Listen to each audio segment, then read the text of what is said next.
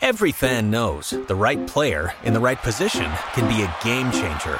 Put LifeLock between your identity and identity thieves to monitor and alert you to threats you could miss. Plus, with a US-based restoration specialist on your team, you won't have to face drained accounts, fraudulent loans, or other losses from identity theft alone. All backed by the LifeLock Million Dollar Protection Package. Change the game on identity theft. Save up to 25% your first year at LifeLock.com slash aware.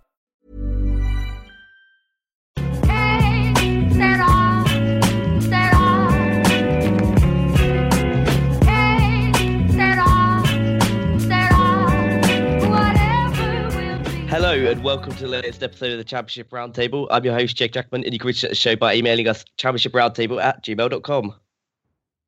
Hi, Paul Binning at the Exiled Robin on Twitter, Bristol City fan and blogger. I'm Matt Cutler, Aston Villa fan, sports journalist, and you can find me at Matty Cutler on Twitter. Thanks so much for joining us today, guys. We'll start making rounds where each of us have a few minutes to discuss what's been happening at our clubs this week. Uh, none of our teams have played this weekend, but there were matches in midweek, so we can we can start there. Paul, what were your thoughts on uh, Bristol City's performance in the week, and what are your uh, overall thoughts on how things are going? Because it's changed somewhat since you last come on. You've got a couple of good results, and yeah, we had we had a couple of results come our way. It's a, it was a funny one on um, the Tuesday night, Wednesday night. I can't remember which night. Tuesday night, I think it was. Um, yeah, we were at Leeds. You know, I think you know, looking at the position of the two clubs in the table, didn't really expect anything out of the game, and, and we didn't get the result. But again, I guess I've said this quite a lot on these podcasts this season. We've been we've seemed a bit unlucky. First goal was a blatant foul on our defender. I mean, a really you know undisputable foul. It should have been a free kick. Second goal was a big deflection, and their goalkeeper was man of the match. So you know, on the face of that, it sounds really unlucky, but unfortunately, we seem to be really unlucky most weeks. Um, so yeah, it was first defeat in four. If you're looking at it glass half full, if you're looking at it glass half empty, we only beat Rotherham, who everyone beats. We threw away a three-goal lead at Derby, and yeah, did, did actually play not too badly at home to Sheffield Wednesday. So really difficult to gauge, I think, how our last four or five games have gone. You know, is it an upturn in form that's actually going to see us okay once we play some teams that aren't in the top six, or is it just a you know, sort of little flicker that's just showing we're not good enough? It's really, really tricky to work that out. And I think the next four or five games will be interesting for us. We've got some good challenges coming up, uh, including trips to Newcastle and Villa in the next ten days. And in and around that, though, we're home to Fulham and home to Burton, which really are you know really important matches for us to go and get something out of. And especially after Burton's win yesterday, that was an awful result for us, us all of us down at the bottom. I just want to ask you quickly on your summer, uh, not summer sign, January signings because you made a few in January. Yeah. I just want to know your thoughts on those. Are, are there any that stand out? Yeah, there's they, they, seem quite good in the main. I think uh, um, Jens Hegeler's come in from Germany. Some I must admit, never heard of him before. My, you know, he's come in very assured, a very composed, good footballer.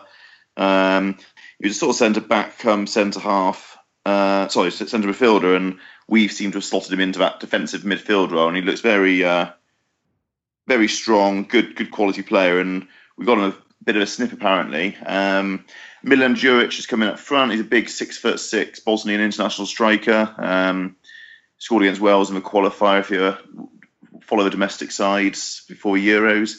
And you know, he looks a good option. I think you know he's not necessarily going to be first choice this season with Tammy Abraham on loan. Uh, I'm sure I'll talk about him a little bit more later he looks a good option. He's a real handful. Um, holds the ball up well. he, you know, he, he, he, caused problems on Tuesday night when he came on. Um, who else? Bailey Wright we signed from Preston. Um, centre half. He's come in. He's already been sort of made captain in the absence of two or three of our other possible captains. Um, I think he looks quite assured as well, uh, and you know, added a little bit of organisation to the defence. But saying that, we're still conceding on average two goals every game, so something's still not right back there the goalkeeper we signed, um, another German guy, looks a little bit dodgy at the moment. I guess you know sometimes it does take time to adapt, as we saw. You know, you see right at the top level David De Gea, but he does look a little bit shaky at times. And I think he's the fourth or fifth goalkeeper we tried this year, so hopefully, yeah, hopefully he comes good. I know in the main, I think we've added well to our squad. We've got a strong squad. We've compared to what we've had in the past. Certainly, it's a much stronger sort of first 15, 16 than we've had in the previous seasons we've gone down in the last 10 years much, much stronger. And we really shouldn't be where we are. And I think, you know, top six earlier in the season when we were flying well was probably a little bit over overboard, but we certainly aren't a bad enough side to be down at 20th, 21st position. And something needs to change to, to make that to happen. Yeah, moving on to Villa now, Matt. It, Villa an interesting one to me because uh, you spent a lot of money, and, and the signings that you made are relatively good in, in my view. Yeah, we spent an insane amount of money, and not just in the summer, but also in the winter. Sorry, Matt, I'll cut you off then.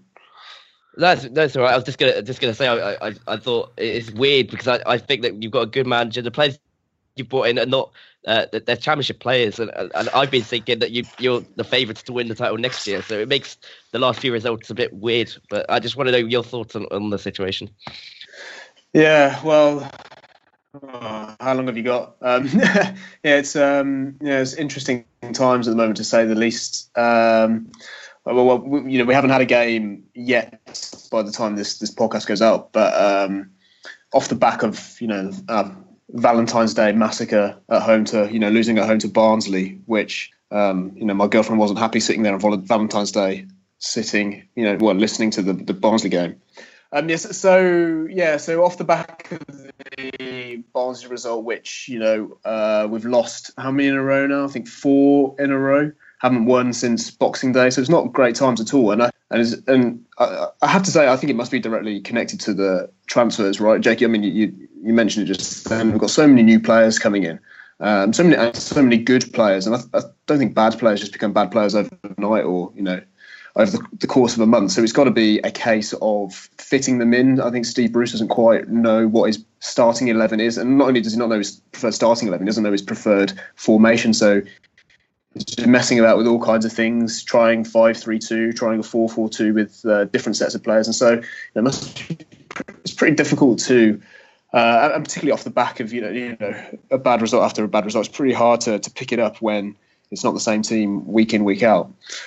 Um, so my kind of long answer to that is I don't really know what's happening, but I'm hoping that Steve Bruce is going to find out. You know, Steve, you know, if, if, Steve Bruce isn't the manager, then who is the manager? You know, is is the guy who has the credentials to take teams out of the Championship into the Premier League.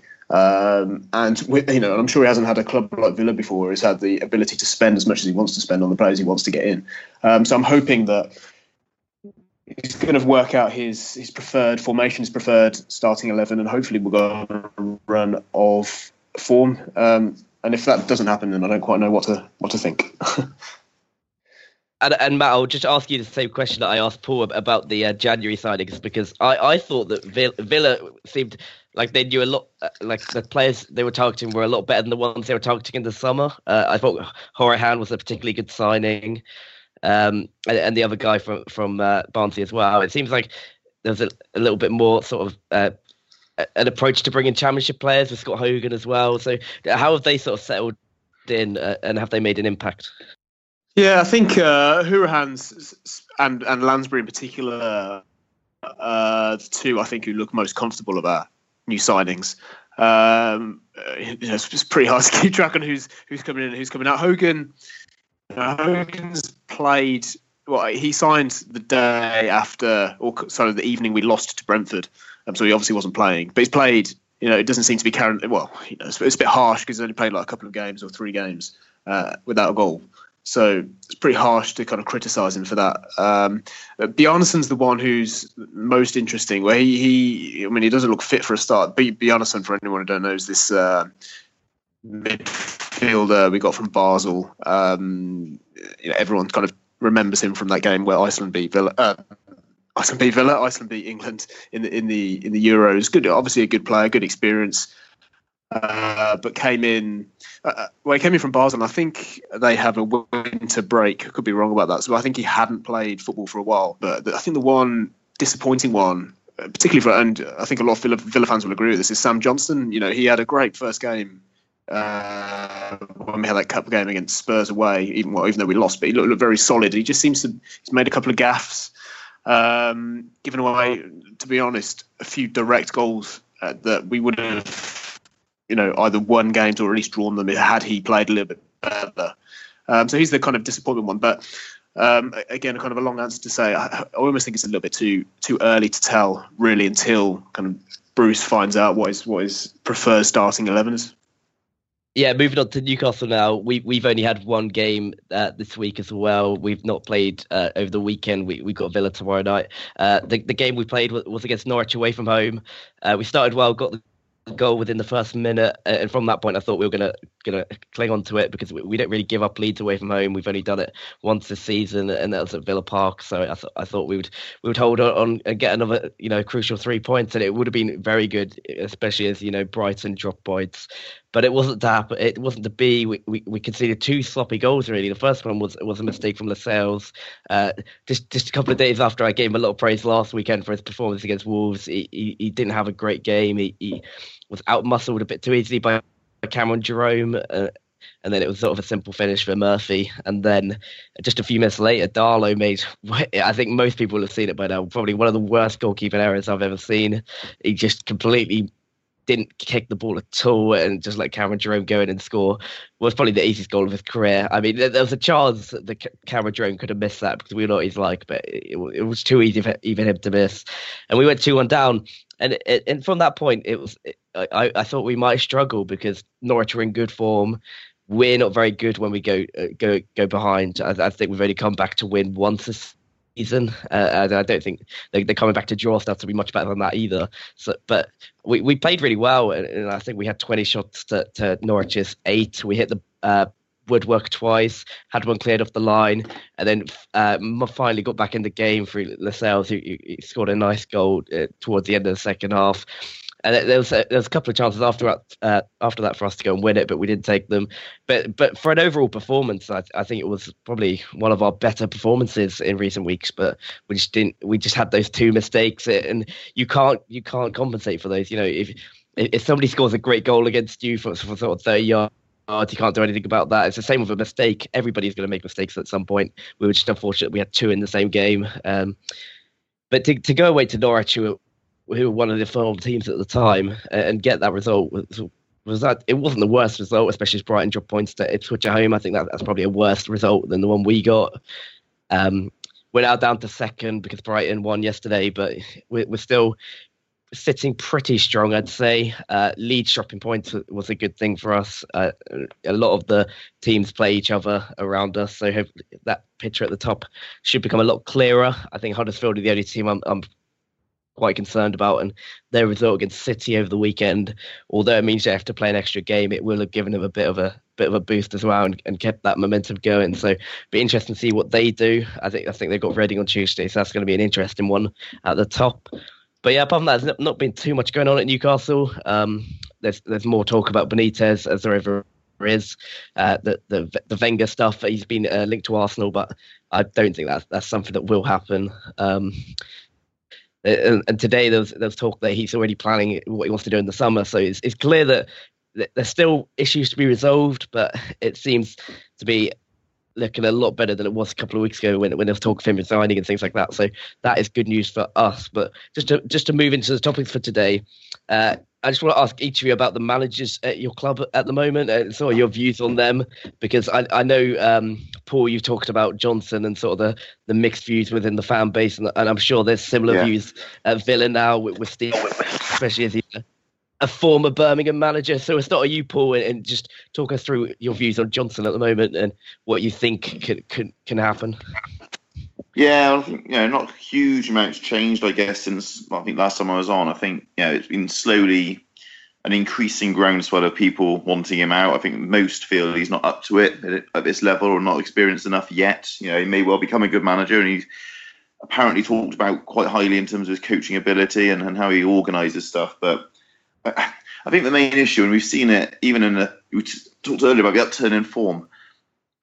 We're still conceding lots of goals, and that's we we've been doing it all season, and it doesn't look like anything's changing. If that makes yeah, if that makes sense, I don't understand how they're not thinking about organising themselves differently or doing different work off the ball or whatever it might be. It just doesn't seem to improve whoever we've got playing and whatever sort of formation we play. And I think we're, we're, we're not bad on the ball. We've been certainly better the last four or five games on the ball. We've pressed forward more. I mean, the, the first 50, 55 minutes at Derby. I, mean, I, I didn't go, but my mum and dad go everywhere. My dad said it was the best he's seen us play in years. I mean, it was that good. We were we were awesome at there apparently, and played some superb football. And then we just lost it again, you know. And it, when we're off the ball, we don't seem to be able to organise ourselves to defend. We don't seem to know what to do, and we, if we don't put enough players back, we get caught short. If we get too many players back, they stand on each other's toes and cause themselves problems. It's really yeah. Ultimately, how long can you give a manager if he's not sorting that sort of major issue out? I think you almost forget results to a certain extent.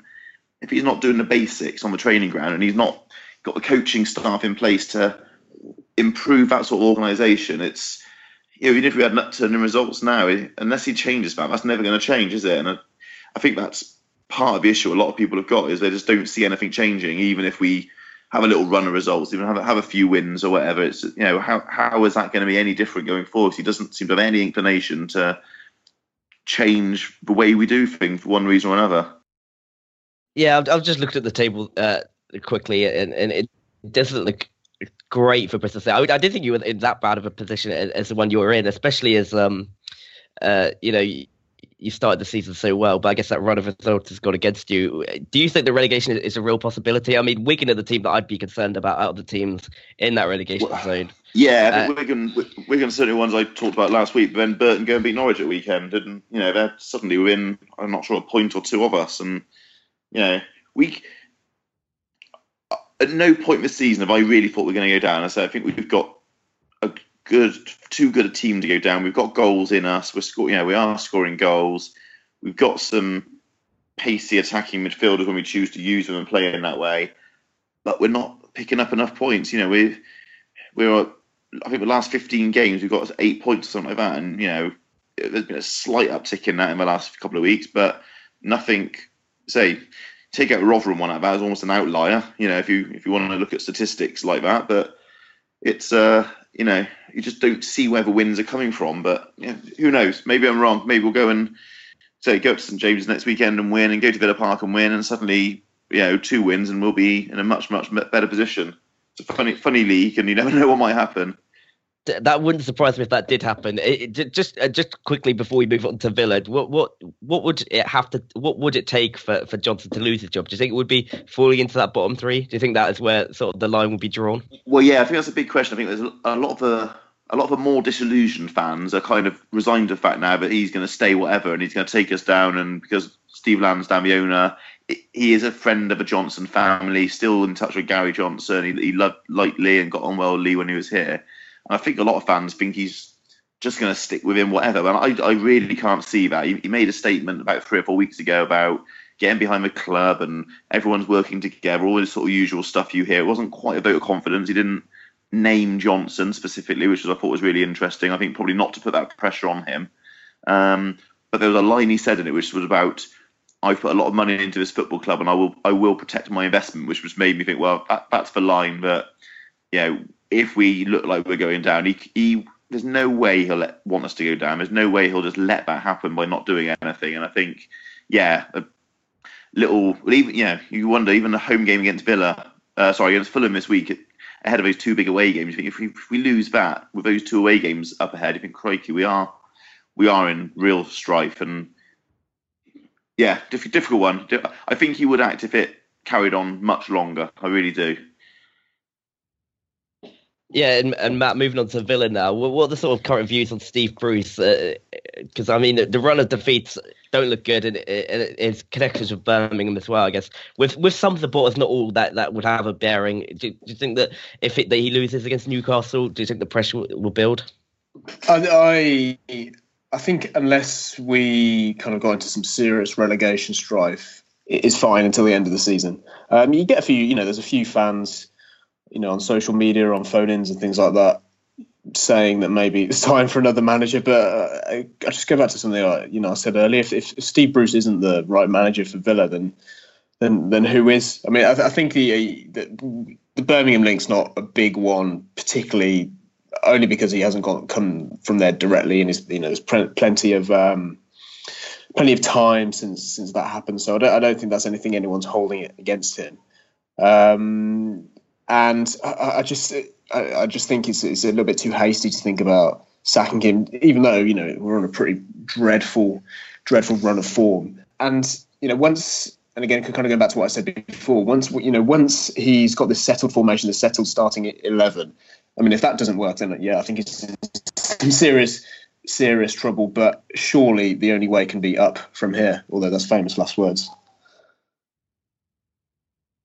Yeah, but when I when I look at Villa, I, I said I think I said it either last week or, or the week before that I thought the Villa were, were the overwhelming favourites to win the, the championship next season, based on, on the signings they've made and Steve Bruce being there for an extra season and, and having the preseason. Do you think that maybe the, the next sort of few months should be used for him to find what his best team is, find any weaknesses, and then, then just build up a little bit of confidence to finish the season on, and then next season that that's that's the place to go because uh, I I think it would t- take someone remarkable to get to the playoffs this season. Yeah, yeah, no, I 100% agree with you. I mean, uh, playoffs now, I think, are way too way, way too far off. I think we're, you know, I don't know, the, the championship is relatively compact, but we're still, I think, we're too many points. To, I think 12 points off the playoffs at the moment, even though we've got a couple of games in hand. So I, I think we do need to be looking at next season. But uh, I, I, don't know. I think I, I don't think it's any gimme that Villa are going to be one of the favourites to get promoted next season. You, you, there's a few factors with that. You know, one is the financial thing because the, the teams coming down this season get parachute way bigger parachute payments from the new broadcast deal, which means that they're you know by definition they can spend way more cash on, on players. Um, Villa, you know, t- Tony Xia has come in and already spent. You know, I, I hate to think how much it's, it's got to be a championship record for how much money has been spent on a team, both in the summer transfer window and the and the January one. Um, but I do, but I do agree with you. I, th- I think we've we've we've got a, a, solid squad of championship players that should be you know threatening at the top end f- for sure. Um, it's just just got to just got to try and try and find out what that team is that that will that will get us promotion next season. I think I think you're right. Yeah, moving on to Newcastle briefly, uh, I discussed with Benitez' tactics a bit last week, but I, I think the thing that he, he's done the best of all uh, since he's come in is is uniting the club. Uh, I mean, I said it before, I'll say it again. The, the club is in such a great position at the moment. So uh, the match against Derby, the the home fans are great. There was there was flags, was great atmosphere, and it hasn't been like that at Newcastle for for a long time. They talk about the atmosphere at Newcastle, but the, the truth is it hasn't been great at St James Park. It's pretty easy to to quieten the crowd before. But but Benitez, but, and it has been like that a few times this season. But Benitez came out before the Derby game. It was around the time that sort of all the stories were coming up about his future, and he said that we need the fan the fans behind us if we're gonna if we're gonna go and win promotion. And the and the fans responded. And a lot of managers can't do that with their fan bases. Like Benitez has the Newcastle base exactly where he wants them, and, and it's a good thing. It's, I think it's a great thing because the fans are, one of probably Newcastle's greatest assets, and if used correctly, then we can do things.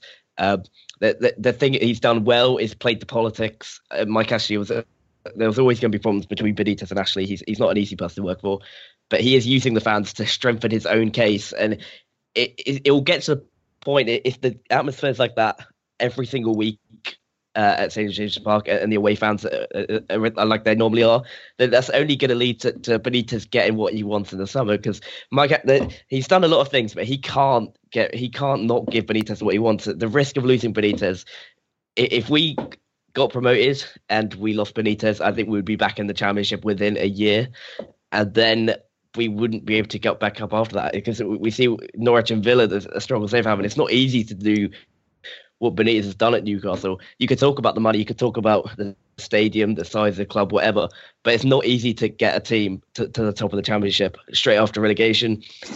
Any any other championship season, I would say Brighton would be running away with this league, uh, and I think a lot of people would agree with that. I, I think they are probably the best, one of the best championship teams in in recent years, uh, and the fact that Newcastle are keeping up with them, and not only keeping up with them but ahead of them, just shows what a great job Benitez has done. And I can't speak more, well enough of that that man. He's done a great job, and anyone who thinks that he should have done better, like certain owners of football clubs, they are wrong. But we'll we'll move on to a do, you, do you think there's a danger, Jake? That uh, bear in mind you've now come down what twice in what it is eight eight ten years and gone straight back up as sort of well, possibly gone straight back up as champions both times. There's danger that your fan base almost becomes a bit blasé about that and thinks, oh, it doesn't matter if we go down, we'll come straight back up. I, I think it's true of some sections of the, the uh, fan base. I think all all fan bases have section different yeah. sections of support. You know, the t- people that come on Twitter after a loss or a draw and, and say that, uh. just use a Newcastle as an example, that we're not going to go up. I mean, that's crazy. But I think I think most of them are realistic. I, I think the thing about the relegation last season was if if we hadn't have kept Benitez, a lot of a lot of a lot of supporters sort of had their had their had they'd had it with Newcastle. They they weren't gonna they weren't gonna pay to go away. They weren't gonna pay to, to go to all the games. It's a lot of the sort of prominent fan accounts on Twitter and, and sort of blogs and things uh, uh saying similar things. Uh, and it's Benitez that has kept them with the club. So I think if we did it again, it, it, I I think that we wouldn't go back up. But mm. I. It, I mean, there, there, was a there's a little bit, a lot of the there's some Newcastle fans that just think we should be running away with the championship this season, and yeah. they come out after every defeat and sort of pour scorn on what's been going on. But I mean, I I think uh, on the whole, Newcastle fans are, are realistic. We, we I don't think we expected to to to run away with the league at all this season, or at least a majority. But yeah, I'll, I'll just moving on to the, to the next topic. Something I've been wanting to talk about for a couple of weeks now and we just not got around to it. It's the TV, uh, sort of the media coverage of the championship. It's something that I've noticed that it's not that well covered. Um, I mean, having teams like Villa and Newcastle, they they're covered. I mean, quite well still, mainly because of you know how big they are in that local area. But overall, I think the league is, sort of undervalued and it's not covered too well. The the program on Channel Five isn't great. Um, live coverage on Sky is a million miles behind what it is for the Premier League. I just want to know what what you th- think of the coverage and what changes you'd make in the future. Is it because there's I've, there's been people who've come on here before. I can't quite remember who it was, but they've talked about how they think they could p- potentially become Premier League two in the future, which would probably be the most awful thing to happen to it, but or, or the greatest thing to happen to it, depending on, on what you want from the league. But just want to know your, your thoughts on how it's covered and, and sort of what changes you'd like to see implemented. So you, so, yeah. So I guess for me, it might be a slightly different angle as opposed to a you know Newcastle Villa fan who used to the coverage of getting the Premier League. I, I, mean, I think we've got to remember it's the second league in the country, and I think we probably get as good coverage as any second league anywhere in, in Europe. But when I talk coverage, I'm talking live games. I think you're right. I think you know it's very much Sky's second string. You can see that with what we have in terms of presenters and, and people there. I think what is really missing is that in insight more. So you get games, great, but you don't get the insight. You don't get, you know, it'd be nice to have a sort of magazine type show on, you know, before and after the week, weekend. And then maybe it is when I miss it. I don't know. Nothing stands out for me. A chance to really get into it more and talk to talk to the clubs. But yeah, I've having been in League One, the Championship is not bad at all. I can tell you that. It's uh, you know, you do really, really not get anything League One other than the odd live match. And you know, you come up to a Championship, you get well, we get five, six games this year probably. Um, and yeah, I just say I think you don't get that. You don't get any detailed look. You don't get a, a, a review of a promotion race or a you know focus on the six teams down the bottom and anything like that that you maybe do get on Five Live. Um, I think Five Live are quite good at trying to do it, but even they're more and more focused on the Premier League. You know, understandably. Um, uh, but they, they do have know the guys you know can talk about the football league and whether you like him or, or loathe him you get someone like Steve Claridge on the TV and the radio he does know his stuff he knows his clubs he knows people in the game. He knows what people are about, and you don't get the sort of semi-educated, you know, probably Twitter researched uh, commentators you do on on some of the Sky stuff. So yeah, for me, not not too bad. I, I but I obviously yeah, I can understand what you're trying to say in terms of it doesn't get a lot covered, but it is the second tier. Yeah, yeah, Matt. I guess you're you're going to have some interesting thoughts on, on the media coverage, considering sort of your background in sports business, uh, journalism, things like that. What what what do you think of the coverage compared to the Premier League, and what do you think of the sort of some people thinking it could become like a Premier League two in the future? Because a lot of the clubs in the Championship have played in the Premier League, so there there is an opportunity to do something like that. I guess whether it would be popular or not, it's another thing. Yeah, I'm, uh, uh, I was a bit like what Paul said. I think it's great. I don't think I've had, known a time where they're on TV more than they are at the moment. Um, so so it's great for me. Um, in, all, in all seriousness, I guess it just comes down to an interesting. I mean, at least you know with the Premier League, people who aren't fans of the two teams are playing probably tune in because you know, because it's the Premier League, because of the attention it gets, because of the quality of football, because of the superstars in it, because of the media coverage around it. it just gets so much buzz that people are people are drawn in. Yet Championship games, I could be completely wrong about this, but my, my instinct is that people who are just fans of the teams get watch them, and hence why Villa and Newcastle get showed more is because of the, their big fan bases. Um, yeah. and that gets that gets good that, that gets the good audiences. Um, I think I mean, and I have covered this area. My, my understanding is there you go, is an exclusive for your podcast that the the football league is looking to try and uh, do give an offering where across the football league you can you can watch the games streamed live through the a like through, through a club subscription.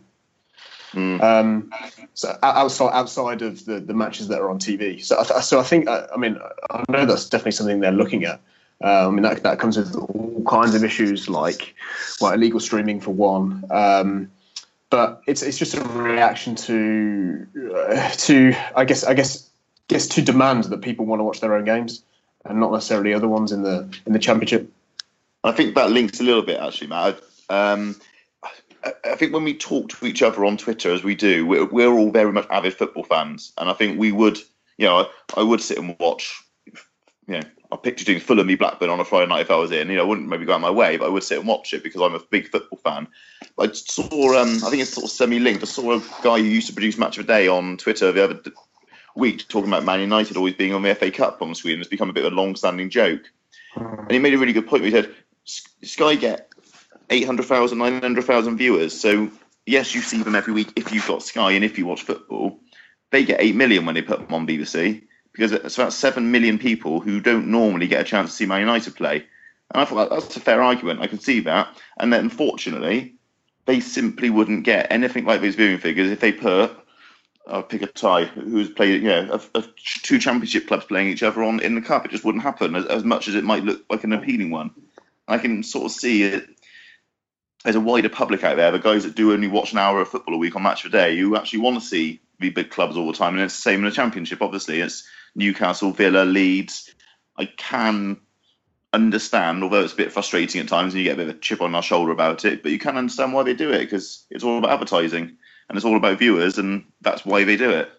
Yeah, yeah, definitely. And and there's I think there's another element here where uh, and I, think maybe we're kind of the wrong generation to be talking about this, you know, because we, you know, we are football fans and we're used to watching match of the day and we're used to watching even games on Sky. But you know, kids, kids these days, uh, you know, and I'm in my 30s now, so I can, you know, makes me feel old saying this. But kids, you know, they don't consume media in the way that, that we do. You know, they barely even watch full, full football games. No.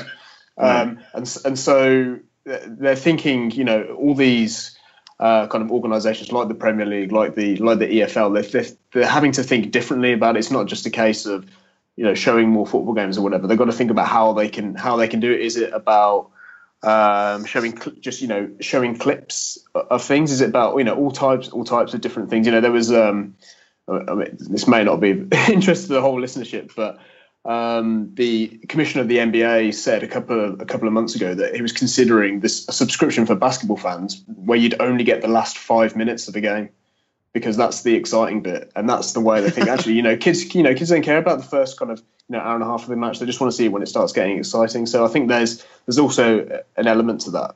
Um, and there's no easy answer unfortunately yeah, to, to, go off that, I get I guess a good example of something similar it, with the championship is it's the midweek goal shows they do on Sky. They you know the, the, the soccer Saturdays or soccer specials, whatever you want to call them. They they showed just the goals for the championship, so so they keep track of the games, but they show the goals as soon as they go in.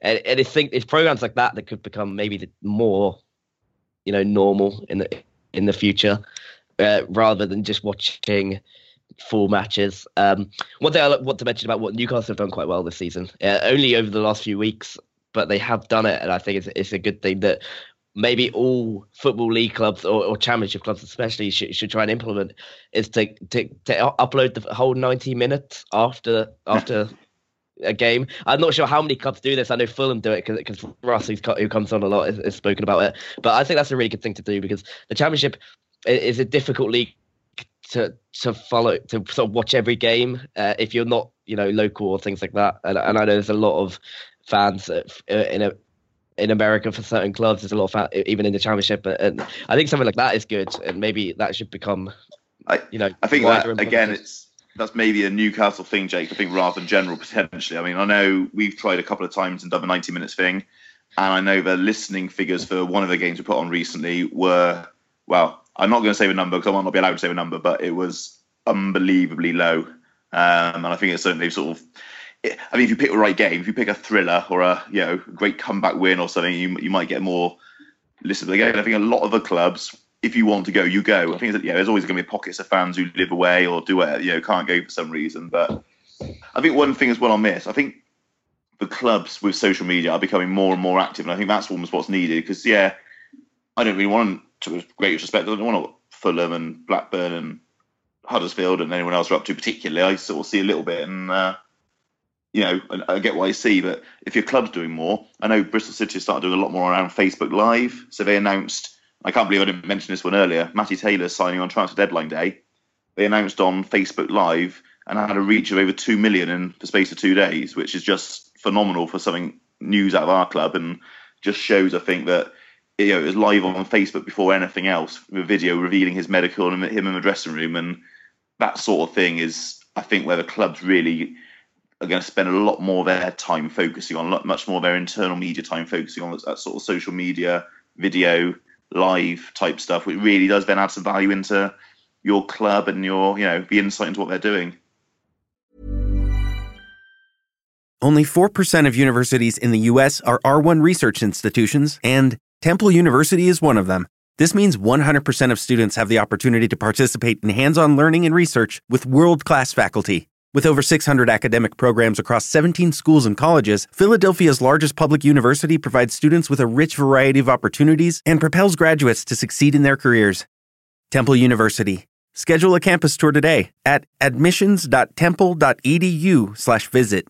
Waiting on a tax return? Hopefully it ends up in your hands. Fraudulent tax returns due to identity theft increased by 30% in 2023. If you're in a bind this tax season, LifeLock can help. Our US based restoration specialists are experts dedicated to helping solve your identity theft issues. And all Lifelock plans are backed by the Million Dollar Protection Package. So we'll reimburse you up to the limits of your plan if you lose money due to identity theft. Help protect your information this tax season with LifeLock. Save up to 25% your first year at LifeLock.com slash aware. Yeah, there's a lot, of good points made by both of you there. It's, it's interesting. I guess my view sort of centre more on a Premier League thinking. Uh, and I don't sort of consider the, the, some of the other clubs in the league. But um, it's definitely something. It, it's going to be interesting to see how it develops uh, in football as a whole, not just in the championship. I, I see Facebook are going to start streaming Spanish games. You know, it's going to be interesting where it goes and whether maybe TV channels will become obsolete in the some point. I mean, it's possible, but um, yeah, yeah we'll, we'll, move on we'll move on to player watch now. I just want to ask each of you uh, a player that played well and, and disappointed in your in your most recent fixture. This normally works better when you have had a weekend game, but we will talk about the weekend, uh, the week game, as that seems to be the, the most recent one for, for, all of us. So we'll start with you, Paul, who, who sort of impressed and disappointed in uh, in your match against Leeds. Oh, so it was a bit of a funny performance in a way. We didn't we didn't feel like we played that well or that badly. It was all a bit, it was all a bit middling and a bit nothingy. And until Leeds sort of got two up and sat back a little bit, we didn't. We then got some pressure on. Um, who played well? I think Matty Taylor signed as he's added some real tenacity up front. We probably haven't had this season with with Tomlin and Tammy Abraham mainly up front. I think Tammy's done a fantastic job, obviously knocking in the goals, but you know isn't necessarily that terrier type forward to go and harass defenders and cause them problems. I think he came on after about half an hour when Tammy actually went off injured, Matt Taylor, and you know just just got around the defence a bit and put them under some pressure. Um, I think Hegeler again in midfield was had a had a good game. Um, I think no one had a particularly bad game. I wouldn't say. I don't think you know you could maybe point at the centre backs for one or two of their goals, but say one one was a foul and the other one was a deflection. So a bit unlucky as well. Um, certainly on just just go back a few days, the weekend game. I know we, we, we not touching on that a huge amount, but all three goals came down our wings, and we've, you know, I think everyone at the club knew we had to sign at least one fullback, if not for both sides in the January window, and we signed five, six other players. Didn't seem to address the fullback position at all, which is where we've been weak all season. I think it's just another sign that maybe the, the you know the manager and the, the staff aren't quite aware of where some of the deficiencies are, and that, was really disappointing. Having gone three up and an obvious position was being attacked down our left back in particular, Scott Golbourne, and we just again we just didn't change anything. We didn't we didn't tuck anyone in to help him out. We didn't make him sit ten yards back. We didn't you know we just didn't do anything about it to stop it happening. And unfortunately, uh, obviously culminated in us losing a three goal lead and only picking up a point. Yeah, and Matt, who sort of impressed or, or disappointed mainly, I guess, in, in your defeat against Barnsley? Uh, plenty disappointed, as you can probably imagine. Um, I think it's so it'd be interesting to hear um, Paul's view. I think, I mean, Jonathan Kodjia obviously went to the African Cup of Nations uh, for kind of two or three weeks. So obviously, you know, we were going to miss him. He's come back. He scored. Know, scored a couple of goals. Scored a couple of you know really good goals. And so, so he's you know he's he's there. He's always going to be a threat. He just misses a shed load of chances. Did, did he do, that? Yeah. Uh, does, does that ring any bells? Paul? Yeah, I think I can't remember if it was on this podcast or on a blog preview at the start of the season, but I said, you know, he genuinely could have scored 40 or 50 goals last year without a shadow of a doubt. You know, if, if the number of chances he missed was unbelievable, and he still scored 20 odd. Um, he, I was going to ask, is he playing up front for you or out wide? How's he shaping in? Uh, he's, um, he, he started off out wide, um, but then I can't remember whether that was. Uh, I can't remember when he signed for us, whether that was under Di Matteo. But yeah, he started, he started off at wide, and now he mm. now he kind of is either played up top on his own in a kind of uh, you know with almost two wingers next to him, or yeah. he's played, or, or, actually now he's playing up front with uh, Hogan in a in a kind of four four two in the last couple yeah. of games. Uh, um, uh, but we've and uh, I think that he's got he's got a good partnership with Albert Adomah, who he's, he's one he's, he's Adomah's one of the players who's you know having a bit, bit of a run in the team. You know, came from came from Middlesbrough, a good championship pedigree. Yeah, he was great for us as well. Great, he's he's um I, I, was really, I was a little bit skeptical about him at first, but now I think he's when he gets into a bit of a groove, and he, he played he played really well against Barnsley. You know what? well, I know we lost three one at home, but he was uh, he, he looks dangerous, and if he you know, I guess if, if he can whip in enough crosses and enough uh, kind of slide rule passes to Kodjia, then he's going to convert. Yeah, some of them. if, hopefully, if he can if he can stay on side, he, he used to get offside quite a lot last oh, year as well. Um, so, so, I guess that those two um, two I'd pick out playing well anyway. Yeah. Yeah, and for Newcastle, uh, easy to pick out the t- two that disappointed this week. Although there are caveats to both. I, I mean, we lost that game because of two errors, and they came from Jamal Lascelles and Karl Darlow. So it's easy for me to pick those two out. I think Lascelles scored the scored the equaliser, so redeemed himself what Bed's overall performance was not great. Um, and then Karl Darlow has been excellent all season, but made that one mistake which looked horrendous. So I, it's difficult not to pick him out. Uh, uh, uh, as somebody that disappointed, although I will say I, I don't think that it was entirely his fault uh, that, that we drew the game, and maybe we should. Uh, well, of course it was his fault, but I mean, like we shouldn't criticize him and get ahead of ourselves too much because he's played so well for most season, uh, and we got there's people talking about dropping him already, which seems ridiculous. He, he made a mistake. Every keeper does it every now and again. Get behind him. He, he's he's probably our only keeper that could become our number one in the long term. So just just let him just let him keep going at it, and I'm sure he's learned a lot from it, even if it did cost us a couple of points. But played well. DeAndre Yedlin was probably our best performer. Um, when we signed him, I was a bit skeptical. Um, mainly because um, from what I heard about him at Spurs, I, I know Kevin, uh, who hosts the Premier League uh, show, uh, uh was talking uh, to me around the time or uh, about, how when he went to Spurs, he, like the the the the players just didn't know why he was there. They thought he he's like sort of like a lottery winner and what, what he was doing at a football club like Spurs like if if you won a raffle to train with Spurs for a day that was the type of player Yedlin was and he literally had no understanding of, of some of the tactical sides and things like that. So it's been interesting to see how how, how much he's developed since then because for me, I'd say he's probably one of the best fullbacks in the championship, if not the best on his day. He, he offers a lot of attack going forward. He's got ridiculous pace, which I guess is probably why he's a professional footballer in the first place for his athleticism. And his final ball's got a lot better. He gets a lot of assists, a lot of goals, and, and things like that. Um, well, not goals, but a lot of assists. He creates a lot of chances. Uh, a lot, all our play goes down our right hand side, and his sort of influence in that is is incredible. He, he's very good against Norwich, unplayable at times, and it, shows the added value that Benitez can have as a coach. He, he can make a player, you know, he can he can add that tactical side. He can add sort of make them better mentally, and use their use their attributes to, to, to make them the best player possible. And that is exactly why having a manager like Benitez carries so much weight because he will improve players, and Yedlin is a testament to that. I think if we go up next season, he will be absolutely fine in the Premier League. Uh, and and maybe last season with Sunderland, he was not that great. So it's been interesting to see how he's developed, and hopefully that can continue. Um, but before we wrap up today, I just want to quickly preview our matches in the in the week. We I guess we're catching up on the games that we missed. So we'll start with you, Paul, and um, Fulham. Uh, uh Fulham at home. How how do you see that one going? Yeah, so Fulham, the game we were supposed to be playing this weekend, so we, we arranged it pretty quickly. I think quite clever by the club as well. We had a run of four away games otherwise at um, Derby, Leeds, Newcastle, Villa. So to slot a home game in, in theory, should work for us. I think, yeah, we've got a chance. We keep saying we, we've only we're not losing games in a big way. They're also doing well, but probably our performance of the season until last weekend was at Fulham in September. We absolutely destroyed them and won 4 0 at Craven Cottage. And everything looked rosy at that point. Um, and I think you saw today a little bit.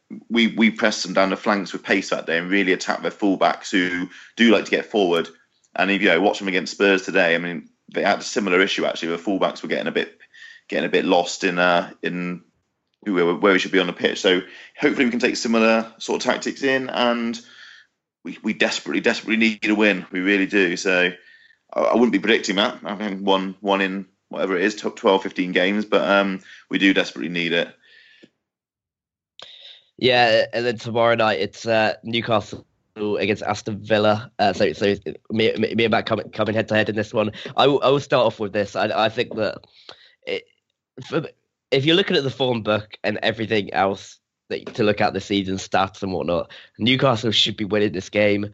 We, you know, we we've one of the best forms uh, in the league at the moment. I think we've won three and drawn two of our last five matches, which isn't bad by all accounts. And the two draws probably should have been wins. So it's you know we we, we had a poor period around Christmas, and we've we've now come out of that and we're playing really well again. And I and I think it's going to be the first. I said this the last three weeks, but I'm pretty sure this week I will be right. It's going to be the first time Dwight Gayle and Jonjo Shelvey started since uh, December, or maybe maybe a little bit earlier than that. And we've only we've not lost a game when both of them have started since August. So it, they they both they played them. We were in great form when they were both on the pitch, and then Shelvey got his ban, Gayle got his injury, but Dwight Gayle is is an inc- probably the best. Probably you know yeah one of the best championship strikers in recent years. He, he did well at Peterborough. Yeah, got had a good goal record with them. Has done even better with Newcastle, which I guess is to be understandable uh, considering he's more experienced and Newcastle are a, a, bigger bigger team or you know a better team than Peterborough were when they were in in the championship. So I think that his return, I think he'll call. I'm I'm sure the Villa defence aren't going to be full of confidence. So Gayle's movement and Shelvey's sort of creativity should be enough to get us a win. I I, I think Gayle will probably score in this one. But there's also the thinking that Aston Villa can't keep losing games. Like I think their team is too good to keep losing if if they can't get up for a game at St James's Park, like what are they going to get up for? It's a type of game that could sort of, you know, bring everyone back together, and and, and Steve Bruce would definitely be up for it, considering you know he's in Geordie uh, and things like that. So I think we should win on paper, but because football is what football is, I can see Villa getting something from this game as well. So I'll, I'll predict a win, but it's not a it's not a confident prediction. What are your what are your thoughts on, on, on the game, Matt? Yeah, I'd, I'd, I'd, tend to agree with you. I think uh, I mean you've got to be favourites going into that, and you've you know, you've got to be wanting to beat Villa at home, considering how bad we've been away from home in the past. Well, kind of two two months or so. Um, I, one of the things that you know, I agree with you completely. I mean, Shelvey and Gayle, you know, they pose a real threat to us, particularly Gayle. I mean, I wish had signed Gayle. Um, when when Newcastle did, he was he would have been the perfect striker for us. Um, our defence, so, you know, sounds like a strange strange thing to say, but our defence, you know, is, is doing okay at the moment. I mean, as, as I say that out loud, I feel ridiculous, uh, because you know we uh, you know how bad we've been. Um, so I think they should be able to, to uh, you know, put up with his threat. I think he'll definitely get loads of chances. He'll have to take his chances for sure. Uh, one of the uh, um, one of the things I didn't mention before is um, Jedinak, who's a player we've, we've really missed when he's been out injured uh, uh, for, for, about a month or so. He's um, he's been, he's been a real loss for us because he's been that you know that central defensive midfielder who Shelvey, you know, if he's not playing, and it's kind of he's 50-50 apparently at the moment. That's what that's what Bruce said in his last press conference. If if he's playing, it, will be a massive boost boost to Villa because he will be able to break down the play a little bit and deal with you know the threat of Shelvey going forward at least. Um, and and you're right, you know, it's the hope that kills you, isn't it? But you got to hope that Villa do, you know, do pull pull a bit of form together. It's got to start somewhere. But I you know, if I was going to put, if I had to put, if someone put a gun to my head or I had to put my mortgage on something, it would it would be a narrow Newcastle win. Uh, and with that, we're now out, out of time for today's episode. So if you guys just want to tell people where can to reach you or any projects you're involved in, now would be a good time. I am Paul Binning, Bristol City fan and blogger. I'm at the Exiled Robin on Twitter. And yeah, you can get me at Matty Cutler on Twitter. I also run a podcast about sorry, a podcast about the business of sport. Uh, hopefully, my voice is a little bit more clear on that, uh, which is called SB Weekly, and you can find that at SB Weekly Podcast. Yeah, you can get my Twitter at Jake Jackmann with two N's. I write for EPL Index and the Boot Room. But uh, just want to thank Matt and Paul both for coming on today. It, has been a good show, and we hope you guys keep listening.